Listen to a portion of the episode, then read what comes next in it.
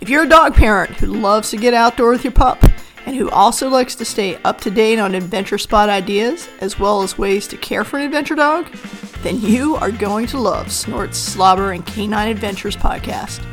Each episode sniffs out fun exploration through a candid review of an adventure spot.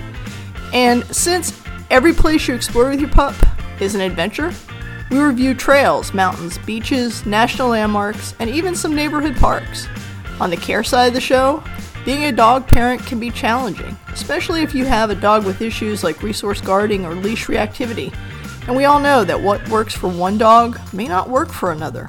So, we talk to industry experts and dog parents who have personal experience dealing with everything from health issues to behavioral challenges, and our guests also provide useful tips for fun topics such as flying, camping, and even staying in hotels with your furry family member. Be sure to subscribe to Snort Slobber and K9 Adventures podcast on your favorite platform so you can be in the know when each episode airs. And for more great content, check us out on the web and on Instagram at K9 Adventures Podcast.